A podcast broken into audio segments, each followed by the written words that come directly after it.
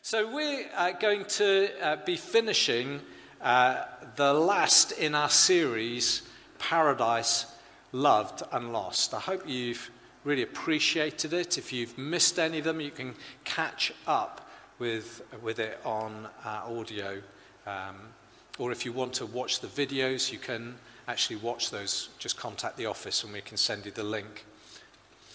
So, this sermon is entitled Sacrifice and the tree of life. And so we're going to find out all about why it's called that as we read the last few verses of Genesis chapter 3, starting at verses 20 to 24. I'm going to read them from the Christian Standard Bible. This is what it says The man named his wife Eve because she was the mother of all the living. The Lord God made clothing from skins for the man and his wife and he clothed them. The Lord God said, Since the man has become like one of us, knowing good and evil, he must not reach out and take from the tree of life, eat, and live forever. So the Lord God sent him away from the Garden of Eden to work the ground from which he was taken. He drove the man out and stationed the cherubim and the flaming, whirling sword east of the Garden of Eden to guard the way to the tree of life. It's a strange title, Sacrifice and the Tree of Life. Sometimes uh, we can hear things like that and we go, what on earth is that all about? I remember uh, when I went to, uh, with my son, we took a guest, we had a guest over from Mumbai, and uh, we, he wanted, the guest wanted to go to uh, Stonehenge. So we took him to Stonehenge. Joe and I uh, had never been before. And so we went, and, and you, when you get there, there's the names, the stones on Stonehenge have names, and one of them is called the Slaughter Stone. And so immediately it conjures up in my mind images of, oh gosh, in time past that would have been a place of sacrifice. They would have sacrificed there, maybe animal sacrifice, sacrifices, maybe even human sacrifices. That's what it conjures up. When you uh, actually get there, what you realize is that isn't what happened there at all. It's just called the slaughter stone because there's uh, the coloration of the stone makes it look like it might have been blood, but it wasn't. And so it's sort of like you go, oh, all right. It's just a stone then. It's a really expensive visit to Stonehenge. And I just thought, wow, what an anticlimax. I thought, I, honestly, I thought I, I would have been better off staying on the 303 in those huge traffic jams, just, just looking, because I, would have, I would have got as much out of it. It added little to what I already knew. And I want to say, at first glance, as you read this passage that we've just read from the end of Genesis uh, uh, chapter 3, you might think, well, oh, all right, uh, gonna, what are you going to get from that? What are we going We've heard it all before already. Surely this is just rounding it all off and drawing it to a close. I want to say nothing could be further from the truth. Here in these few verses are early Old Testament pointers to the grace of God and all that Jesus has done for us. It was St. Augustine in the third and fourth centuries who, who said this talking about the Old Testament and how the Old Testament points to the New. He said this The New, the New Testament, is in the Old concealed. So it's hidden in the Old Testament. The Old is in the New revealed. The New Testament reveals what's hidden in the Old t- Testament. And what Augustine means is that the Old Testament points us towards all that Jesus would do and accomplish on the cross.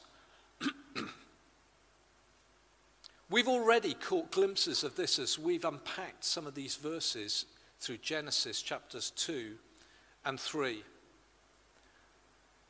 More than this, what we have read in these chapters has touched into hot potatoes in our society, relevant issues that we are struggling with as a society today speaks into issues of human value and equality. It's talked about the dignity and importance of work. It's talked about our need for a relationship, particularly with God, but also with each other. We need to hear what Genesis chapters 2 and 3 are saying in these days when we feel so isolated and have been so isolated as a result of COVID.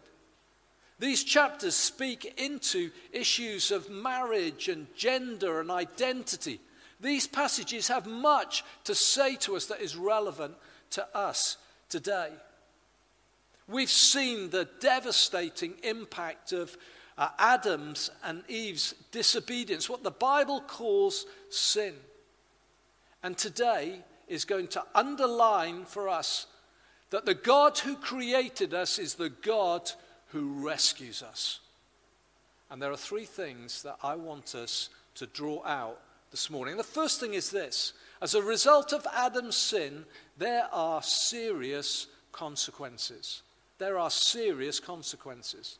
And the first thing is that God stops them eating of the tree of life.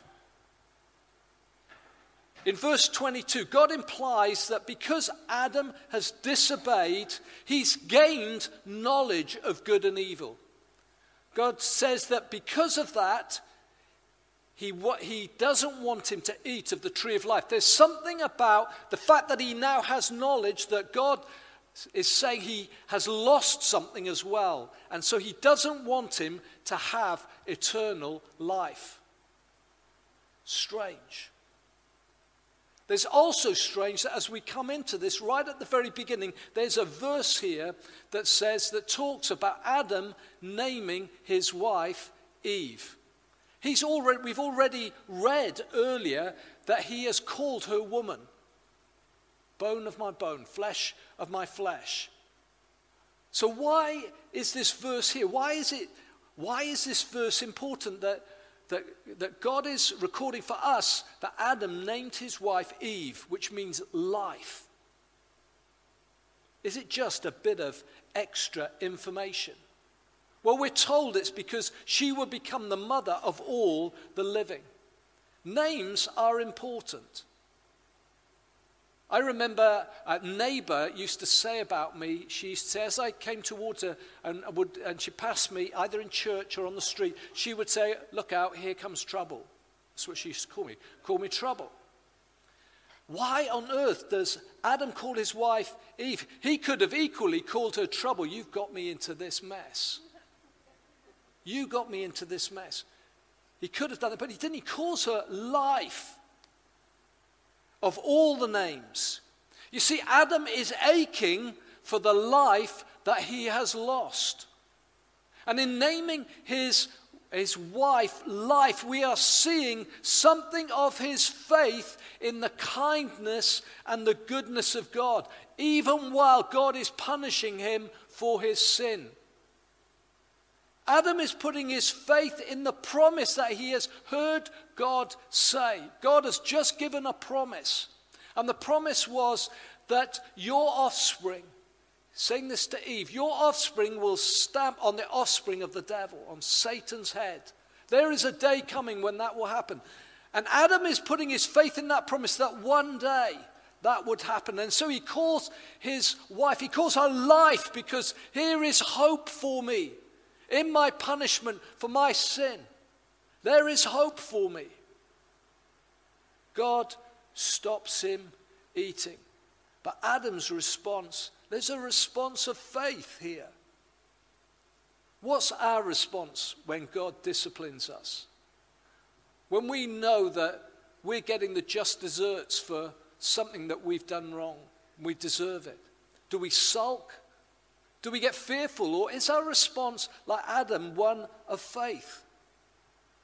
This is what it says in Hebrews chapter 12. Do not lose heart when he rebukes you, when God rebukes you, because the Lord disciplines those he loves. If God is disciplining you, it's because he loves you. So, in the midst of the pain, you can go, Oh, God, thank you that you love me. You still love me. God stops them eating. But we also see one of the consequences is God drives them out of paradise. Literally, get out. It's a phrase that many of us have heard before. I would have heard it many times in school Chick, get out! Get out! Thrown, pushed out of the class.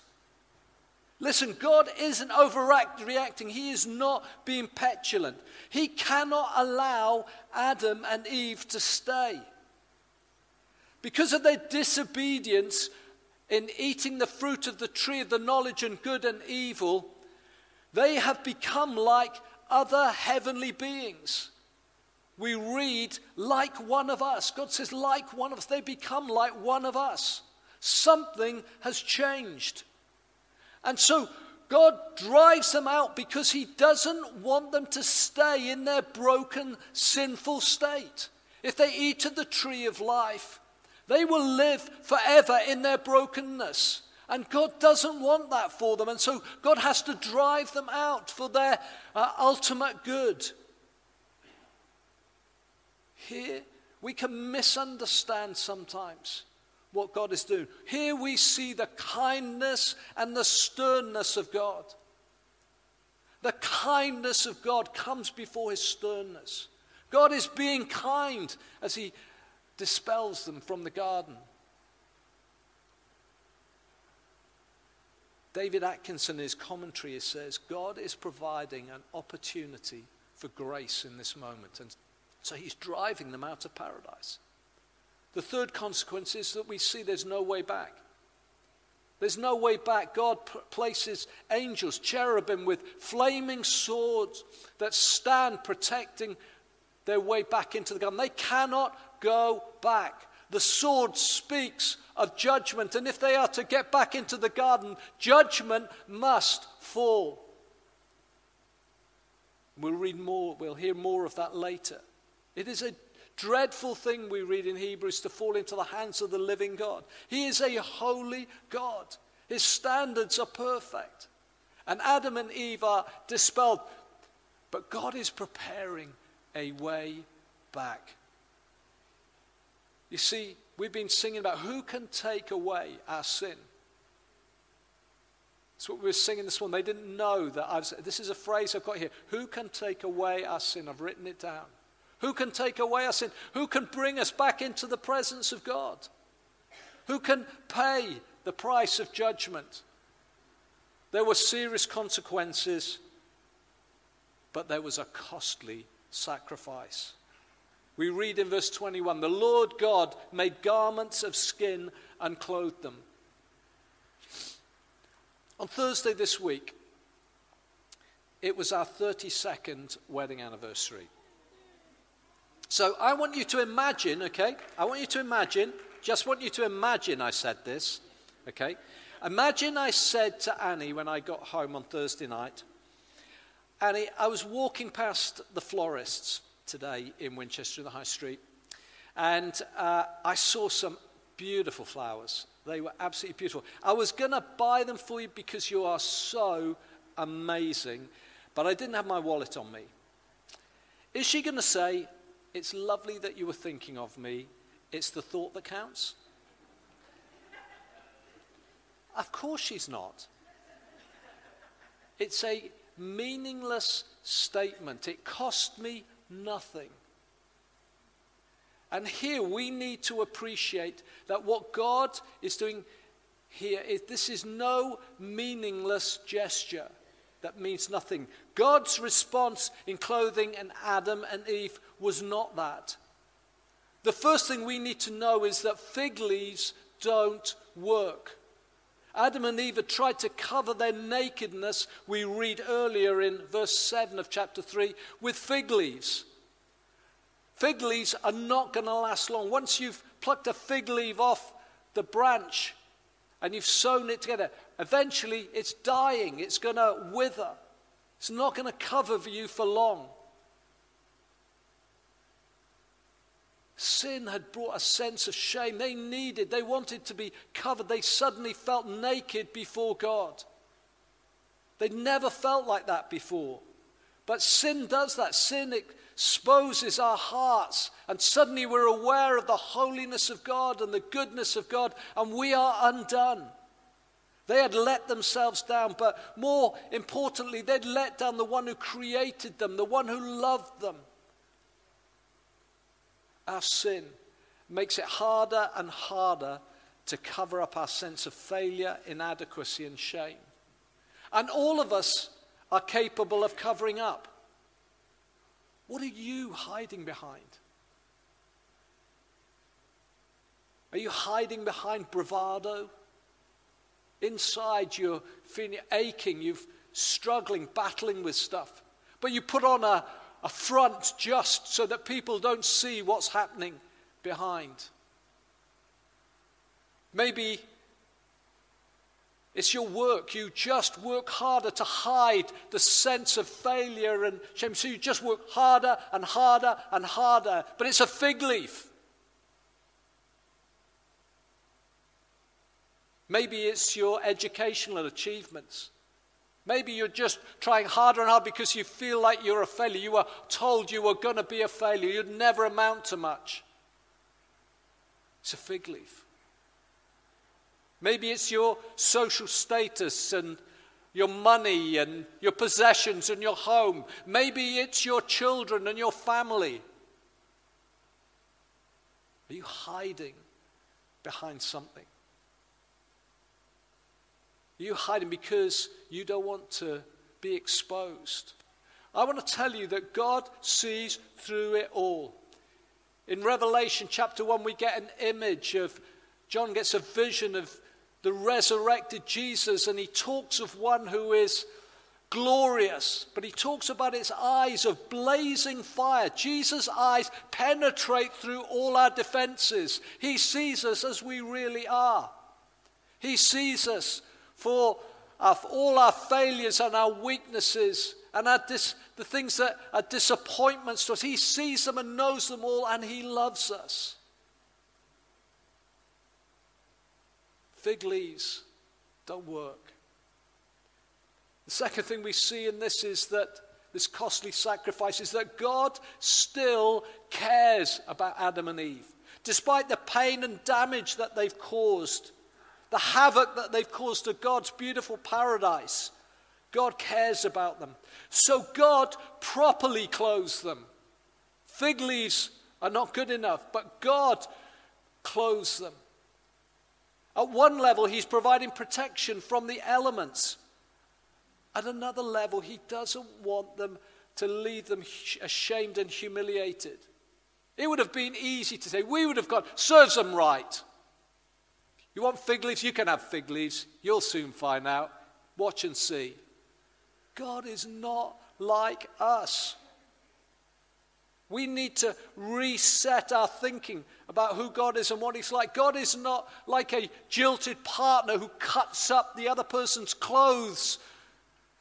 God clothes us in our shame and our brokenness. Here we see God's grace. God doesn't change, we're told in Malachi chapter 3. God, the God we read about in Genesis chapter 3, is the same God today. The God who comes to clothe us in our brokenness and in our shame.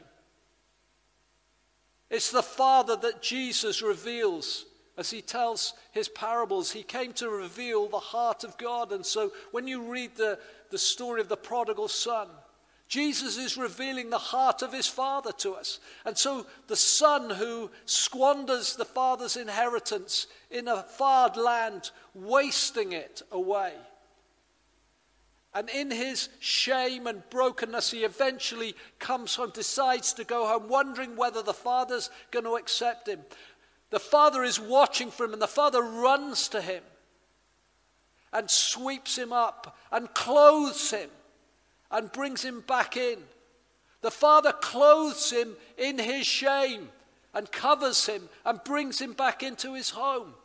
And the, the truth is, the father was the one who bore the shame of the community for doing that. The community would have wanted to stone the son, but the father protects him, and the father takes the shame on himself to bring the son back home. This is our God, a God who cares for us. Walter Brueggemann, the commentator, says this God does for the couple what they cannot do for themselves. They cannot deal with their shame. But God can, will, and does. Maybe we're struggling with shame. Maybe we know what goes on inside. We know what we watch when no one else is around. We know where our thoughts go. We know what's going on in our hearts. Nobody else does. And we try to protect ourselves and put fig leaves around. But God wants you to know today He knows. And He loves you and He wants to clothe you. He wants to take away the fig leaves. He wants to clothe, cover your shame and deal with it once and for all. He wants you to be free from your brokenness and your pain. You see, God's care is very practical. God wants to protect Adam and Eve from the storms of life and the inclement weather. God's care is practical. He cares for us physically. And that's why, as a church, we do the same. We care for people who are broken and needy in the world around us.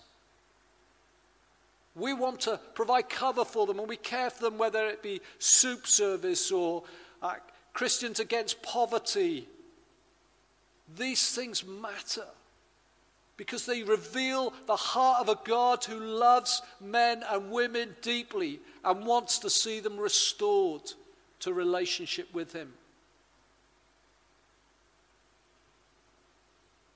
But God's care costs. There is a sacrifice.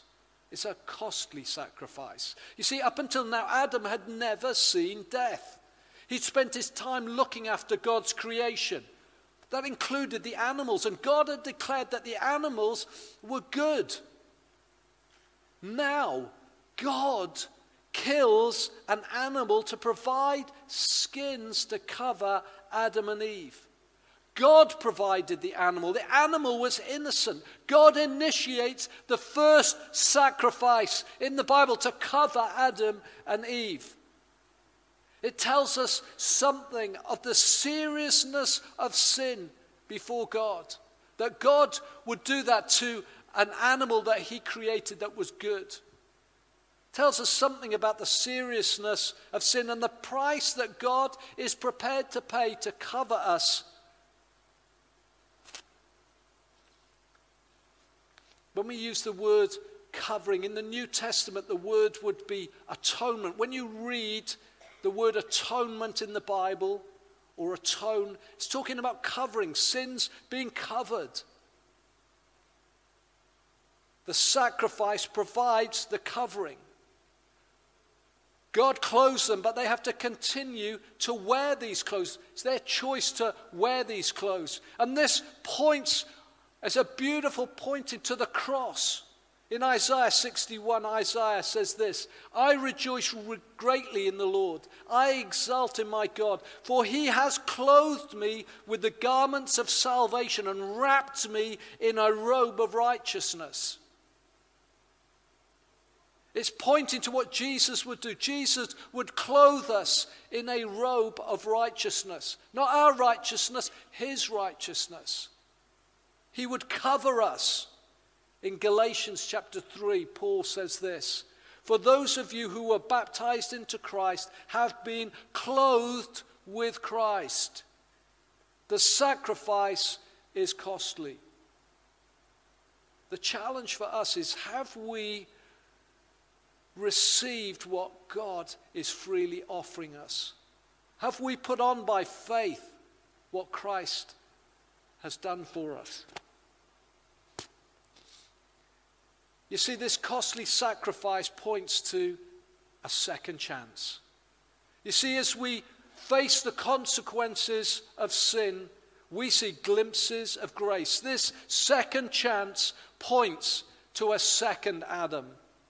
Paul draws the link in 1 Corinthians chapter 15 verse 45 he says the first man Adam became a living being the last Adam Jesus became a life giving spirit. Paul is saying that God's Son, Jesus, became completely man, born of a virgin, untainted by sin. That is why the Christmas message is so important. Jesus was born of a virgin by the Holy, conceived by the Holy Spirit. He was untainted by Adam's sin. Adam's sin is passed through Adam, our generational head. Jesus was untainted by sin. He never sinned. He was a perfect sacrifice. He was an innocent sacrifice. Jesus came as the second Adam. The first Adam disobeyed God. The second Adam, Jesus, perfectly obeyed God. He loved him with all his heart and soul. And as a result of the first Adam's sin, we are all banished from relationship with God.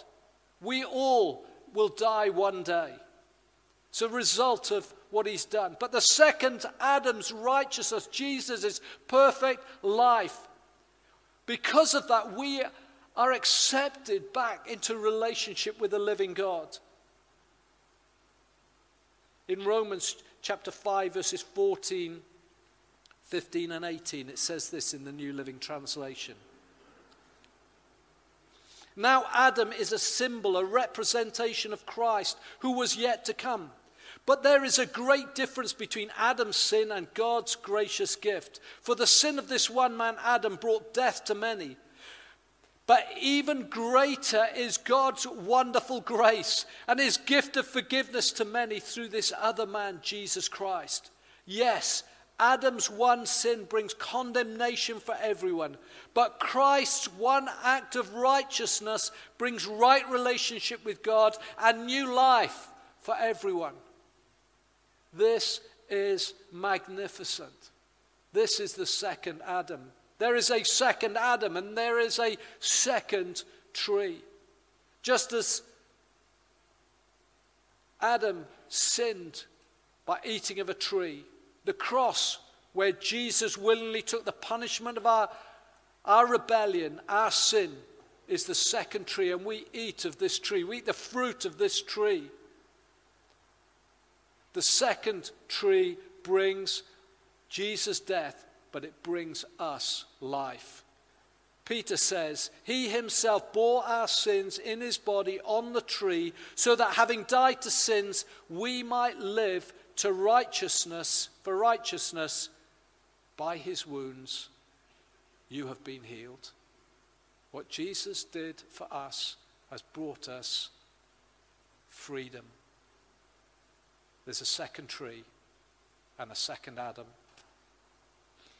And finally, there's a second command. Adam and Eve broke God's first command. They took and ate. God said, Don't eat of that tree they took and they ate. As a result, the curse fell. Only in Christ is the curse lifted. We're told in Galatians 3 that cursed is everyone who hangs on a tree. Jesus became a curse for us. Jesus took the curse for us that we might be free. And when he died on the cross, he paid the penalty for your sin and my sin that we might be restored to relationship with God. The first command, they were told not to eat of the tree. The second command we're given is very different. The second command comes from Jesus himself, and he encourages us to do the opposite. He says this in John chapter 6, verse 54 The one who eats my flesh and drinks my blood has eternal life, and I will raise him up on the last day. A strange statement. What does it mean? How can we eat Jesus' flesh and drink his blood. It's cannibalistic, isn't it? No, it isn't. We receive the benefits of all that Jesus did on the cross when we break bread together. Jesus says this in Matthew 26, verse 26.